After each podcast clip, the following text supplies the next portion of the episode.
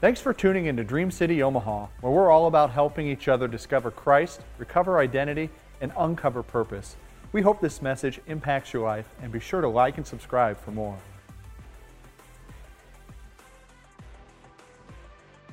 How's everybody doing today? Good. It's good to see you. How many of you guys are, are going through the Bible reading plan with us? Good. A lot of us. A lot of us are. If you're doing it on the app, if you're doing it um, at home on your own, however it is that you're doing it, I, w- I want to encourage you in that. Don't uh, don't give up. Keep persevering. Keep pushing on. I know we're only nine days into the year, uh, and so it's like we're already having to encourage one another in this because we are reading through it chronologically. Presently, we find ourselves right in the middle of the book of Job. And, uh, and if you've never read the book of Job, number one, the book of Job's a long book. 42 chapters. And so, for those of you that read chapter 23 this morning, you're like, I'm only halfway through. Hang in there, persevere, don't grow weary in well doing, keep working through that. So, it's a long book, it's a hard book. It's a difficult book to read, especially when it's negative 10 degrees outside. right? Like, it'd be different if we were reading Job in the summertime, and after we read Job's plight, we could be like, well, I'm just gonna go walk around the block because it's so nice outside. But we read it, and it's like, I feel you, Job, because I literally can't do anything right now. So it's a hard book, it's a long book. Um, but I, I do want to encourage you, like, don't don't get tired, don't give up keep pushing on, keep asking God, God, what are you trying to show me? This is inspired of you, Holy Spirit. You inspired somebody to write this for some reason for me today. Show me what you want to show me through your word. And, and if you'll do that and allow Him to, to speak, there are things that, as we've been reading through Job, uh, that I had never seen before, that, that hadn't been revealed to me before, different ways of uh, of looking at that text and, and, applying it to, to my heart, to my life. Um, it's easy for us to read Job and, and think that we're Job. But seriously, like when, when you read it, it's easy to be like, oh, yeah, I remember when I went through that hard time and I felt like this. But how many of us, as we're reading through it, we're like, man, I, I'm kind of like Job's friend. Yes, right? Like, in, in my understanding, I give advice based on what I think to be true, and nobody can convince me otherwise. And we're not going to talk about Job this week. We will talk about Job next week. We're going to cover the entire book of Job, like the whole 42? Yeah.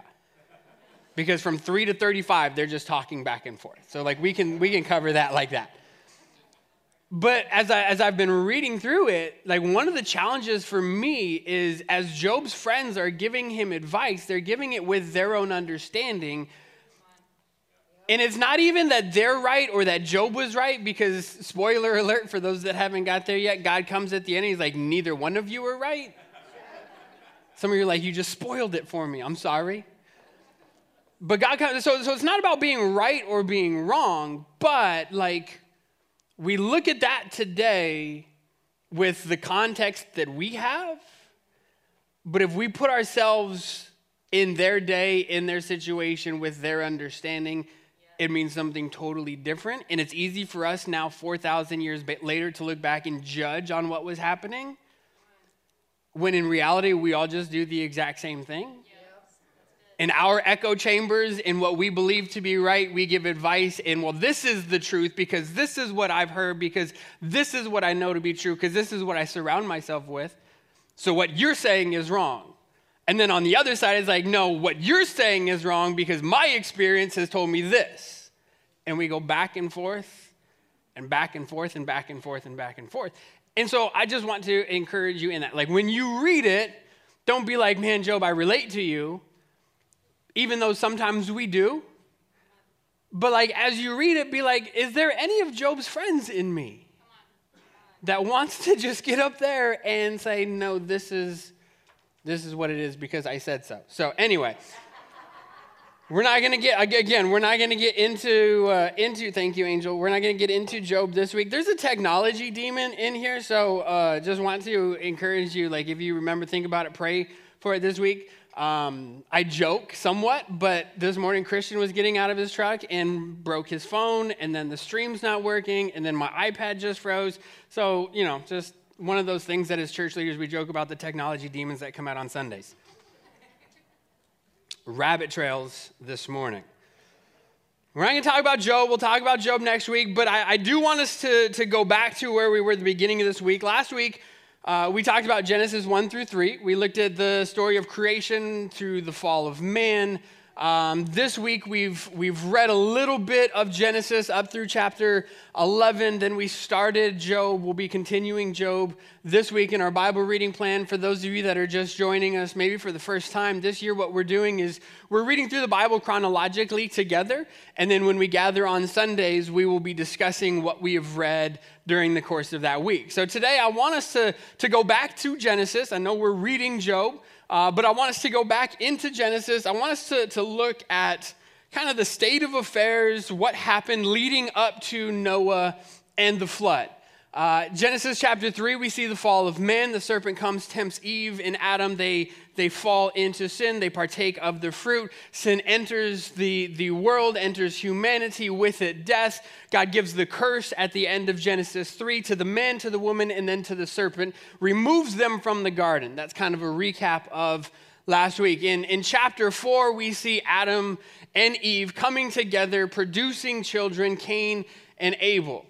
We see Cain killing his brother Abel, God confronting him about it, He tries to deny it. God removes him, banishes him, casts him out, and as, as, as Cain is removed and is, is cursed, he responds to God and says, God, your punishment is too severe for me because if you're, if you're sending me out there, anybody who's out there that finds me is going to kill me.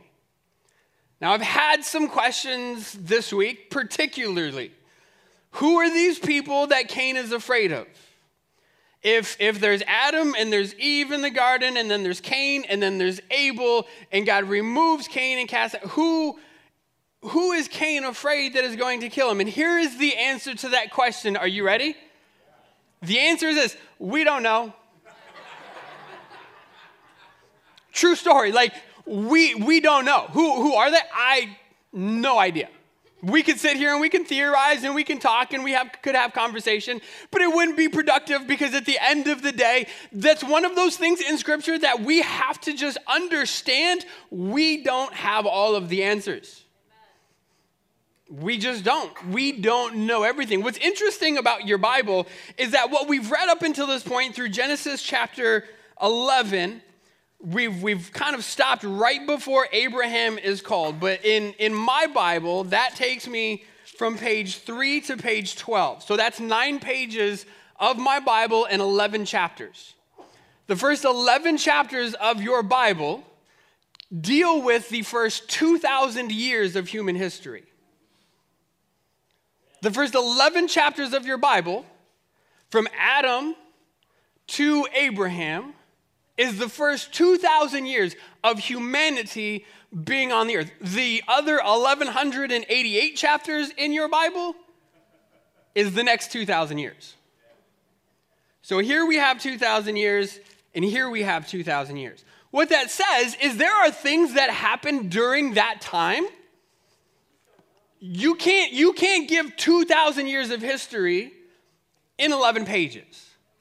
And that's not the purpose of the book of Genesis either. We have to, again, understand that yes, we live in 2020 with an enlightened intelligence and way of thinking. We, we know the scientific method. We know that you hypothesize and then you test and then you come to a conclusion. And if you can repeat it, then you know that it's true. We, we have this way of thinking and reading and interpreting and understanding that, that one of our biggest questions is is it historically accurate? To the, to the first century, to ancient peoples, that wouldn't have mattered. Is it historically accurate? Is it scientifically provable? They never would have asked those questions. The questions that they would have asked would have been what does this mean? What does this tell me about humanity? What does this tell me about the heart of God? What, do, what is the big picture? And us, with our, with our elevated way of thinking, we miss out on so much of what God's word is telling us because it's like, well, but who are these people in Genesis for? Does it matter?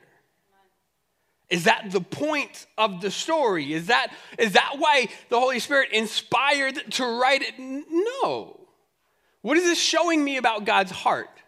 What is this showing me about humanity? What is this showing me about the plight of mankind? What is this showing me? How is this revealing to me my desperate need for a Savior? Those are the questions that as we read scripture, we now now understand, yes, there are some of those things, and we will talk about those things. We're not just gonna skip over those things. It's like if your kid came home at midnight, like, hey dad, here's the keys to the car. I wrecked it on the way in, but I'll see you later. Like, whoa, whoa, whoa, hold on. What did you just say? Like, there are going to be things that we read in scripture that's like, wait, wait, wait, wait, wait. What are we talking about here? Today, we'll kind of touch on one of those things. We're going to talk about the, the Nephilim. But there are things in scripture where, whether it's Balaam's donkey, there's a talking donkey. And if you read that in any voice other than Eddie Murphy from Shrek, something is wrong with you. like, that's a nice bold. Like, how do you not read Balaam's donkey as Eddie Murphy? Like, duh. There's a talking donkey. We see, we see one of my favorite stories in all of Scripture is Elisha. He finally becomes a prophet and he's walking down the road, and these boys from a village come out and they start teasing him, saying, Go away, Baldy, go away, Baldy.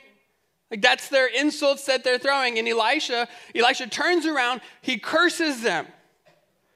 And upon this curse being doled out to these children, two mama bears come out of the forest and kill 42 of these kids. What? What are we talking about here? Like, listen, that's in your Bible. So when people come to me like, I can't read the Bible, the Bible's just too boring. We got mama bears, we got the Revenant playing out with 42 little kids. We got Shrek 2's donkey in the Bible. We've got in Genesis 6, we've got angels singing Marvin Gaye to women. How can you tell me that your, your Bible is anything but boring? Start reading it. It's all in there, trust me. We better get started today. So, Genesis 4, we see Cain and Abel uh, Genesis 5 kind of gives us the lineage from Adam to Noah. Here's, here's what stood out to me in Genesis chapter 5 is the fact that Adam was almost alive when Noah was born. Noah was Adam's great, great, great, great, great, great, great grandson. So nine generations from Adam to Noah because they lived so long. In fact, uh, Noah's grandfather, Methuselah, recorded the, the, the, longest age in all of the Bible 969 years. Methuselah Noah's grandpa. But, but Adam was alive when Noah's dad was born. Adam missed the flood by 700 years. And it seems like, well, that's a long time. Well, it's not, it's just one generation. So it's, it's crazy how interconnected everything was in that day. But, but Genesis 6, let's, get, let's just get into the text.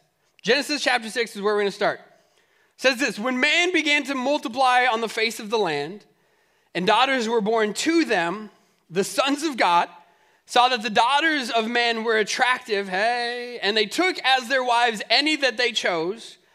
And the Lord said, My spirit shall not abide in man forever, for his flesh, his days shall be 120 years. We see after the flood this decrease in the length of life in mankind. Is that what God is referring to here? Possibly, probably. But they went from living seven, eight, nine hundred years to even a few generations later, like 150. The Nephilim were on the earth in those days. And, after, and also afterward, when the sons of God came into the daughters of men and they bore children to them, these were the mighty men who were of old, the men of renown. So let's just pause right there because this is one of those things, right? Who are these sons of God that are, that are singing Marvin Gaye to these daughters of men, producing offspring who were the giants that lived in the land, even the when the, the children of Israel, will read this, when they go to scout out the land of Canaan, Joshua and Caleb come back with the good report, and the rest of them are like, no, we can't go because the people are too big. We saw the descendants, the Nephilim are still there.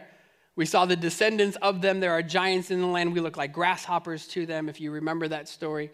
And so, who are these? Who are these individuals? What is this race of giants? Who are these angels? Is it angels that we're talking about? Is this humans who are who are who are producing other human. What's happening here? Again, we don't really know. We can use scripture to interpret scripture. So, so there's two there's two basic ways to interpret this scripture. The first way is this that the sons of God refers to the righteous offspring and lineage of Adam and Eve's third child mentioned, which is Seth. So Seth was righteous, his line is righteous. That's what brought us to Noah from the line of Seth. Cain was cast out, his line then was was was wickedness. They were they were spreading, they were planting cities, doing all of that stuff. So we could read the text as the sons of righteousness, the sons of God, those from the line of Seth, looked upon the daughters of those that have descended from Cain's line. They went against instruction and, and produced children who became these great warriors. And we could, we could read it that way, you could interpret it that way, and I'm not going to argue with you if you do interpret it that way. But when we look at the, the language that it was written in, the Hebrew sons of God that is used here in Genesis chapter 6 is the Hebrew words B'nai Elohim. And if you look for that phrase, that word, that descriptor in the rest of scriptures, we will see that we actually read two of them this week in Job chapter 1 and Job chapter 2, when the sons of God present themselves before God, and that's when Satan shows up as well. So here in Job, it's painting this, this heavenly scene God sitting in his court, angels coming before to present themselves to him, the sons of God, B'nai Elohim. Same phraseology that is used in Genesis chapter 6, talking about these sons of God. So if we use scripture to interpret scripture, throughout scripture, when we see sons of God in this way in the Old Testament, it's referring to angelic divine beings. Now, yes, in the New Testament, we are children of God because we've been adopted into his family, but the language is totally different. And so we can read it as sons of Seth, daughters of Cain, sons of God, daughters of men coming together. But their understanding of this text would have been that there were divine beings, angels, who looked upon the women of men, saw that they were pleasing, came into them how we don't know, but created offspring who became the giants, the warriors that then their line was con- continued on, carried on. And then at this point, God's like, wait a second, we've got to flood this thing because it's getting way out of hand. And so, so again, like just one of those things, what's the right interpretation? I don't know. I lean towards angels and humans because that's what I see in scripture and elsewhere. And so that's that's my interpretation. If yours is different, I'm not going to argue with it because this is one of those things that it's like we don't really know, right? So, but again, just to set the stage for where, where we are, the state of affairs on the earth is such that this type of thing is, is going on. So let's continue. Verse 5. The Lord saw that the wickedness of man was great in the earth, and that every intention of his thoughts, of the thoughts of his heart, was only evil continually. What's interesting to me is that in the New Testament, when when asked, what's it going to be like at the end? One of the answers given, like, as it was in the days of Noah, so will it be in the days of the coming of the Son of Man. So, so right before Jesus comes back, one of the one of the litmus tests that you can take is was it like what it was like when, when Noah was on the earth? What, what was it like? Wickedness. Every intention and thought of the heart was evil continually. Like, as I look around, we're getting pretty close to that, if not having crossed over that line already. Verse number six And the Lord regretted that he had made man on earth, and it grieved him to his heart. Now, what does this mean? Does it mean like, you know, God sitting up there drinking his coffee one morning, he's like, Angels, I think I messed up. Like, I don't, I don't know if I should have done that. Like, you see what these guys are doing? Have you seen how jacked up it is down there? Do you understand what is happening right? Like, is that? No, I don't think that's what it is.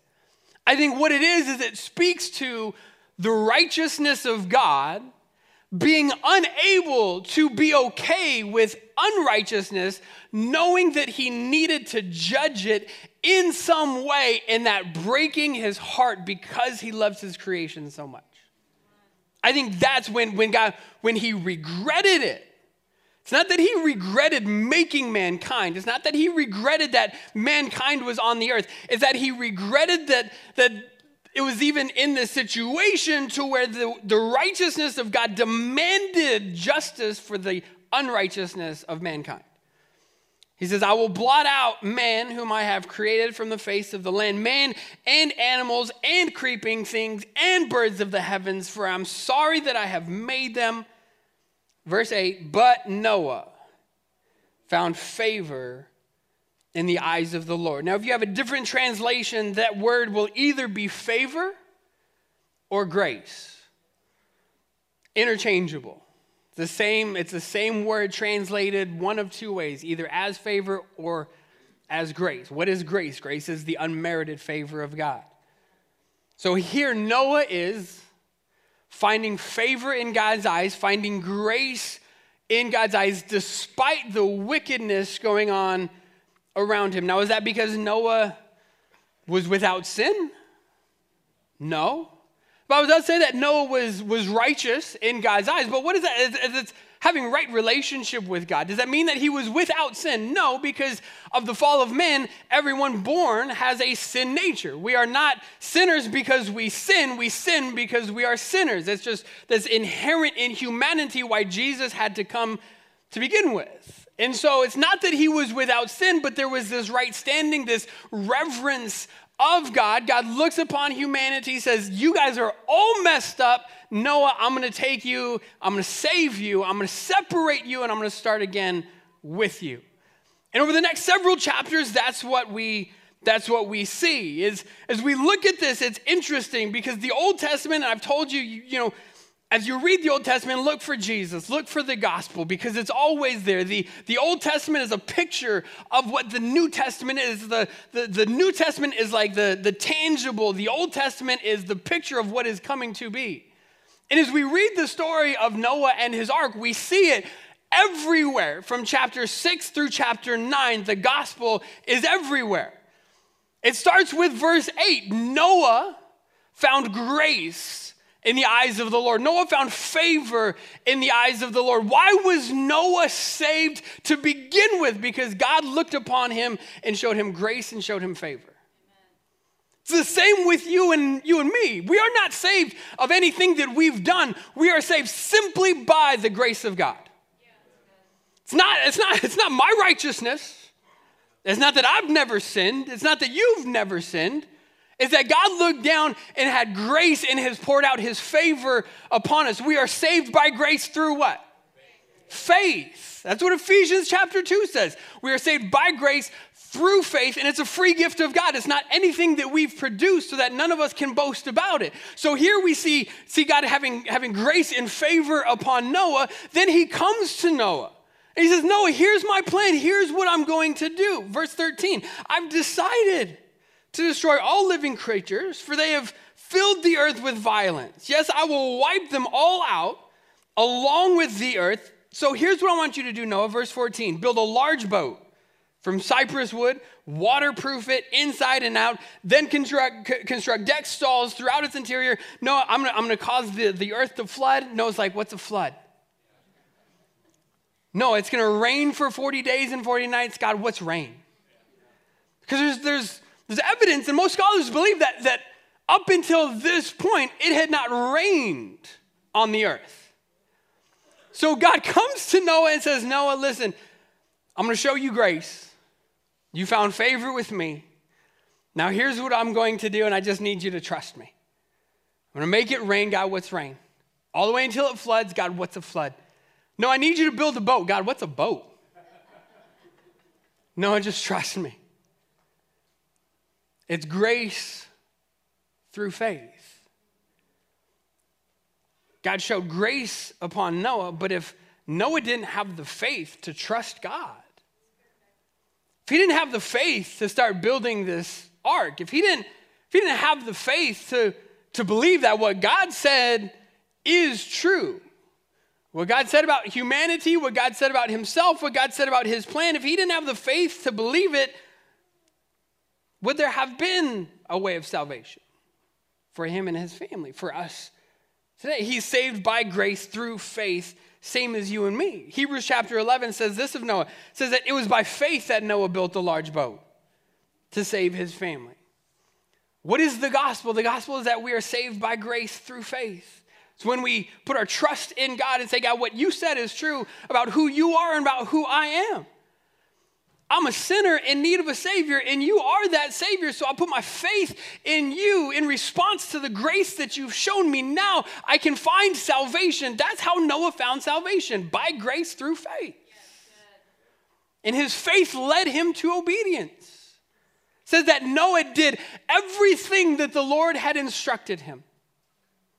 His faith, in response to God's grace, led him to this place of God, whatever you want me to do is what I'm going to do.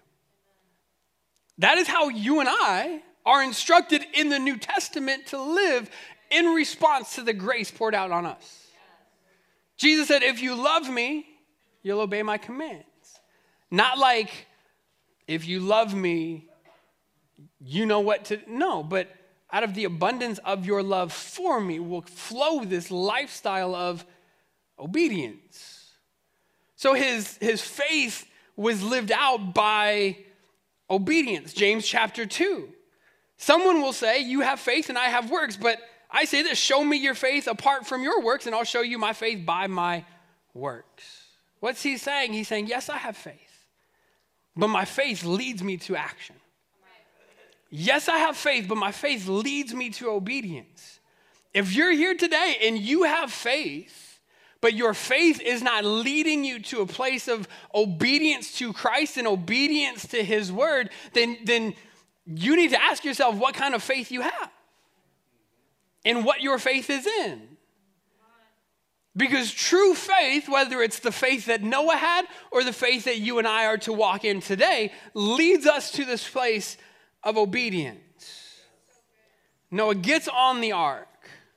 God closes up the ark. And, and you know, we, those of us that grew up in church, we, we think back to Sunday school, right, with the flannel graphs and the brightly colored pictures and the little boat with the giraffe's head sticking out of the top. How many of you guys have a picture in your mind of what I'm talking about right now?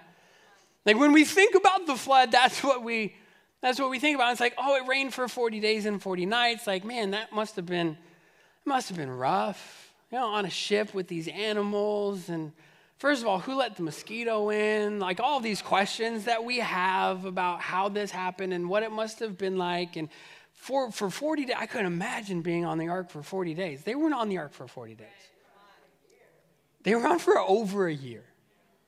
Get rain for 40 days, like, that would be miserable. That's why I could never live in Seattle or the Pacific Northwest. Like, just too much rain. Like, no, I can't do that. 40 days, 40 nights, it rained. And then the waters kind of began to go down. After five months, they found themselves like, all right, now we're on top of a mountain. Let's let some birds out. The bird came back. Let's let him out a week later. He came back with a, a stick in his mouth this time. So there's something out there. Let's let him out again. After a couple more months, now the ground is. They're on the ark for over a year with these animals. And it's not even the animals that I don't understand, it's the fact that they were there with each other. like Noah's there with his kids for a year in a confined space. Like you thought quarantine two years ago was bad. CDC's even like, nah, just five days. Like, I, we can't make you do more than five. And God's like, no, Noah, you got a year quarantine with your family. I go, I'm sorry, what? After a year, after a year, they step off of this boat, dry ground. The first thing that Noah does is what? Those of you that have read it, he offers a sacrifice, he worships. The first thing that he does is God, thank you. God, thank you that you saved us. God, thank you that you chose us. God, we are not worthy. God, thank you that I didn't kill my wife and she didn't kill me.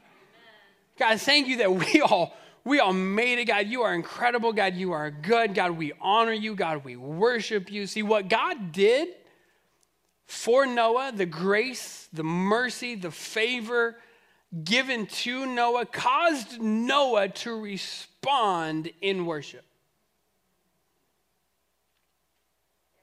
Why do we worship?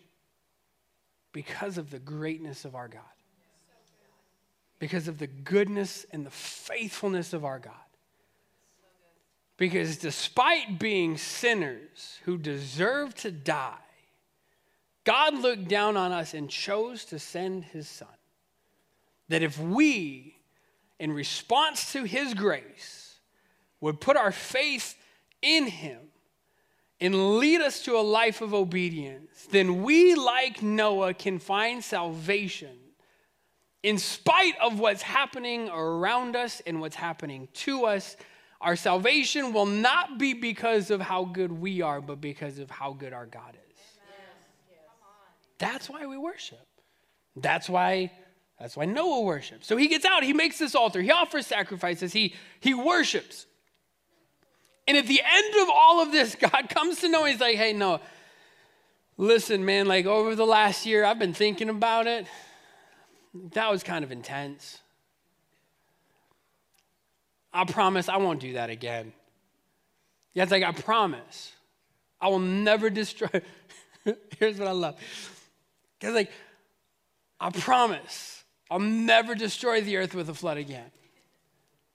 And if I was no, I was like, what about by like fire? like, God, what about like tornadoes? No, I promise I'll never flood the earth again. Okay, but I hear you, God. But like, what about these other natural disasters that could potentially like? Can we can we can we include that in the covenant? God's like, no, because one day I will have to destroy the earth with fire. But I promise I'll never flood the earth again. And, and so he says, "This is my covenant that that I will never destroy the earth. I will never destroy all the animals. I will, I will never destroy humanity by a flood again. And as a sign of our covenant agreement, and a sign of, of the agreement that I have today made with you, here is the sign the, the rainbow in the sky will forever be. Every time you see the rainbow, you can remember the covenant. Now, why is that important? When do rainbows happen? After a storm, right? It had, if it had never rained until Noah, Noah's flood, then imagine Noah getting off of this boat, offering God sacrifices, walking away, no covenant. The next time he saw a dark cloud in the sky, get the kids, like hide your kids, hide your wife because it's coming. right? Like it would have been like the Croods, like everybody to the back of the cave now. He would have had that thinking. Why? Because the last time I saw that cloud, the earth was destroyed. But God comes to him and says, Hey, listen, it's okay. Every time you see this, it will bring you peace, it will comfort you, knowing that I will never again destroy the earth in such a way. So, so God comes, shows grace and favor to Noah. Noah by, by faith, activated, lives out a life of obedience, does what God says, hides himself away in the ark for a year. Him and his family find salvation through a, a miraculous act of God. He gets off, offers worship, and then at the end of it all, God says, okay, now here's going to be our covenant. God makes a covenant with Noah in the New Testament, Jesus was there with his disciples and he's breaking the bread and he's taking a glass of wine. He says, This wine is, is the new covenant. See, there were covenants made. There was a covenant with Noah, and there was a covenant with Abraham, and there was a covenant with David, but, but this is the new covenant. And this is the covenant of my blood. See, Noah entered into relationship with God in that moment, and out of it came a covenant showing and remembering his salvation. We enter into relationship with the Heavenly Father through the new covenant of Jesus Christ. As you read the story of Noah and the ark and the salvation. There's so much there. Noah put one door on the ark by one door. All of those who will be saved come through. Jesus says, I am the way, I am the truth, I am the life, I am the gatekeeper, I am the one. By, by me, you must come through me to get to the Father. Just as there was one door on Noah's ark leading to salvation, there is one door here and now, and it is me, and this is the only way to salvation. There's so much in this story in the scripture that if you would slow down and read it and look at it and allow the Holy Spirit to reveal it to you, you would begin to see, like, man, I'm not even Noah. Like, I'm the unrighteous living out in the world, and God being a righteous God, one who has to judge unrighteousness, one day will do so. How do I find salvation? It's through the one door. God, would you look upon me with grace and favor? As I place my faith and my hope and my trust in you, would you, through your spirit, allow me to live this life of obedience to your word that at the end of it all, I might hear, Well done, good and faithful servant. See, we read this and it's like, Oh, that's cute. I remember hearing that. I remember reading that in Sunday school. No, stop. Like, this has so much to say to us today.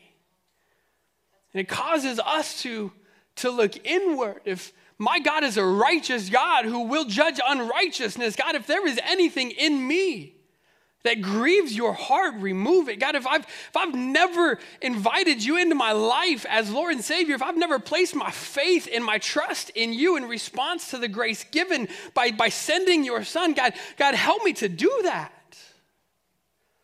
We see ourselves and the plight of humanity in the story of Noah.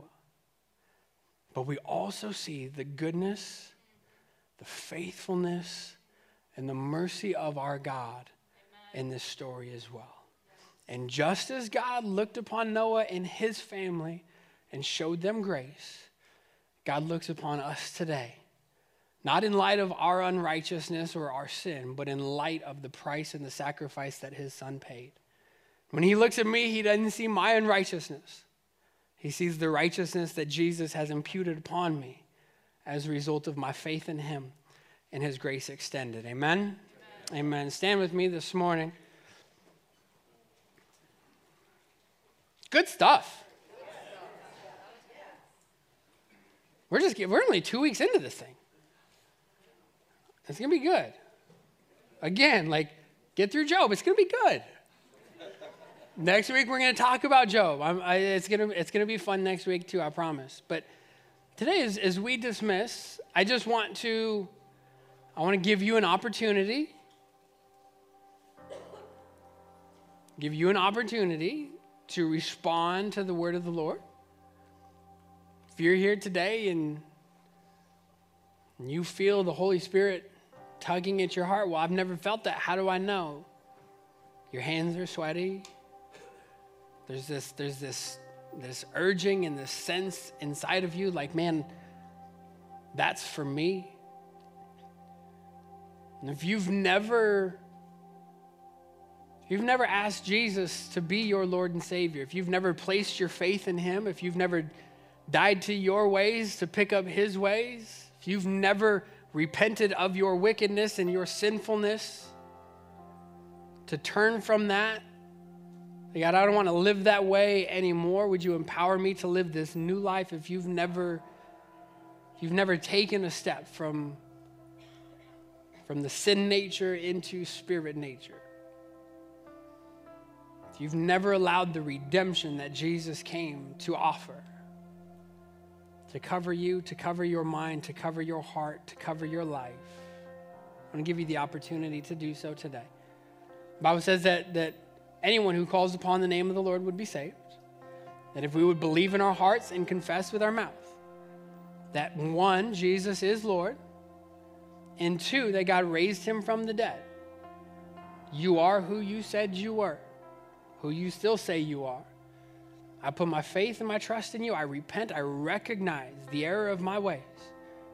I turn from that. Not just that I'm sorry, not just I regret doing that, but God, I turn from that. I don't want to live that anymore. I don't want to do that anymore. I don't want to think that anymore. I don't want those habits anymore. I don't want those actions anymore. Would your spirit help me to live a new life in you? If you've never taken that step, I want to give you the opportunity to do so today. I'm going to lead you in a prayer, just a simple prayer. There's nothing magical about this prayer, special about this prayer. It's just a prayer of repentance, a prayer of faith, a prayer of dedication, a prayer of acceptance. But as we pray this, mean it, mean it from your heart. And if, if that's you and, and those things that I say, you're like, yes, that's, that's the life that I want. That's what I want to do.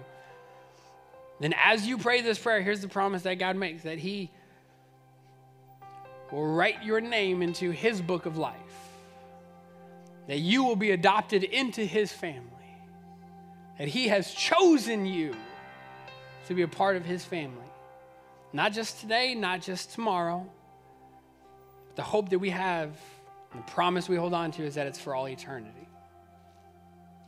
So if that's you, just pray this prayer with me. Just say, Jesus, thank you so much for your mercy, the grace, the favor that you've poured out, that you've given up your life so that I could have new life in you. And today, I repent. I recognize that I'm a sinner in need of a Savior. I place my faith, my hope, my trust in you today. Help me to live for you from this day forward for the rest of my life. Make me brand new. May my faith lead me to a life of obedience as I found salvation today. In Jesus' name. Let me pray for you today. God, I thank you. Lord, I thank you that, that as we as we look into your word, Second Timothy says that that all scripture is inspired. All scripture is useful. It's useful for correcting, it's useful for teaching, it's useful for rebuking, it's, it's useful, God, to, to show us the things we're doing good, show us the things that we're missing, the, the, the, the areas we're missing the mark. Lord, today as we study your word, as we get into your word, thank you for the revelation from your word. The revelation, first, uh, of who you are, of your character, of your righteousness, and, and yes, as a righteous God, your, your need to judge the unrighteousness of the world. But God, also your love and your grace and your mercy and your faithfulness and your provision and, and so much of your character shown in this story as you, you chose Noah and his family and protected and provided and watched out and, and then at the end made a promise that even to this day you have been faithful to. And we thank you for who you are, the revelation of, of our wickedness even as we read in the days of Noah, all the thoughts in their minds and all the, the attitudes in their hearts were, were evil continually. God, if I'm honest, like that sounds a lot like me. There's some jacked up things in my head, God. Messed up things in my heart. God, I don't deserve the grace and the favor you've given. It's a free gift, though, and we thank you for that. God, as we go from this place, I pray that you would help us to live that life of obedience that our faith and the grace would propel us into obedience, living according to your word, to what you've said, to what you've commanded, what you've instructed. God, thank you that, that like Noah, we can find salvation in you. Noah looked to that ark to, to be his salvation. Today we look to you. And we thank you that we found it in you. We love you this morning. In Jesus' name. Everybody said amen. Amen this morning. Hey, listen, before you're dismissed, if you're here today and, and you want some prayer, our prayer team is down here. If you prayed that prayer for the first time, if you want somebody to agree with you on anything, we would love to be able to do that. Also, tonight, uh, tonight we're, we're gathering back in the life room. For those of you that are interested, we're going to get together, discuss the scripture, kind of have group conversation, maybe have large group conversation. Uh, just wanting to create an environment and an atmosphere where we can study God's Word together. So if you're interested in that tonight, uh, 6 o'clock, uh, we'll see you guys then. If not, stick with Job. We'll get through it. Next week, we'll discuss it. Love you guys. Be blessed. At Dream City Omaha, we're all about helping each other do three things discover Christ, recover identity, and uncover purpose. Please check out our past sermon series or online discipleship classes. And don't forget to hit subscribe and the bell for notifications on all of our latest videos.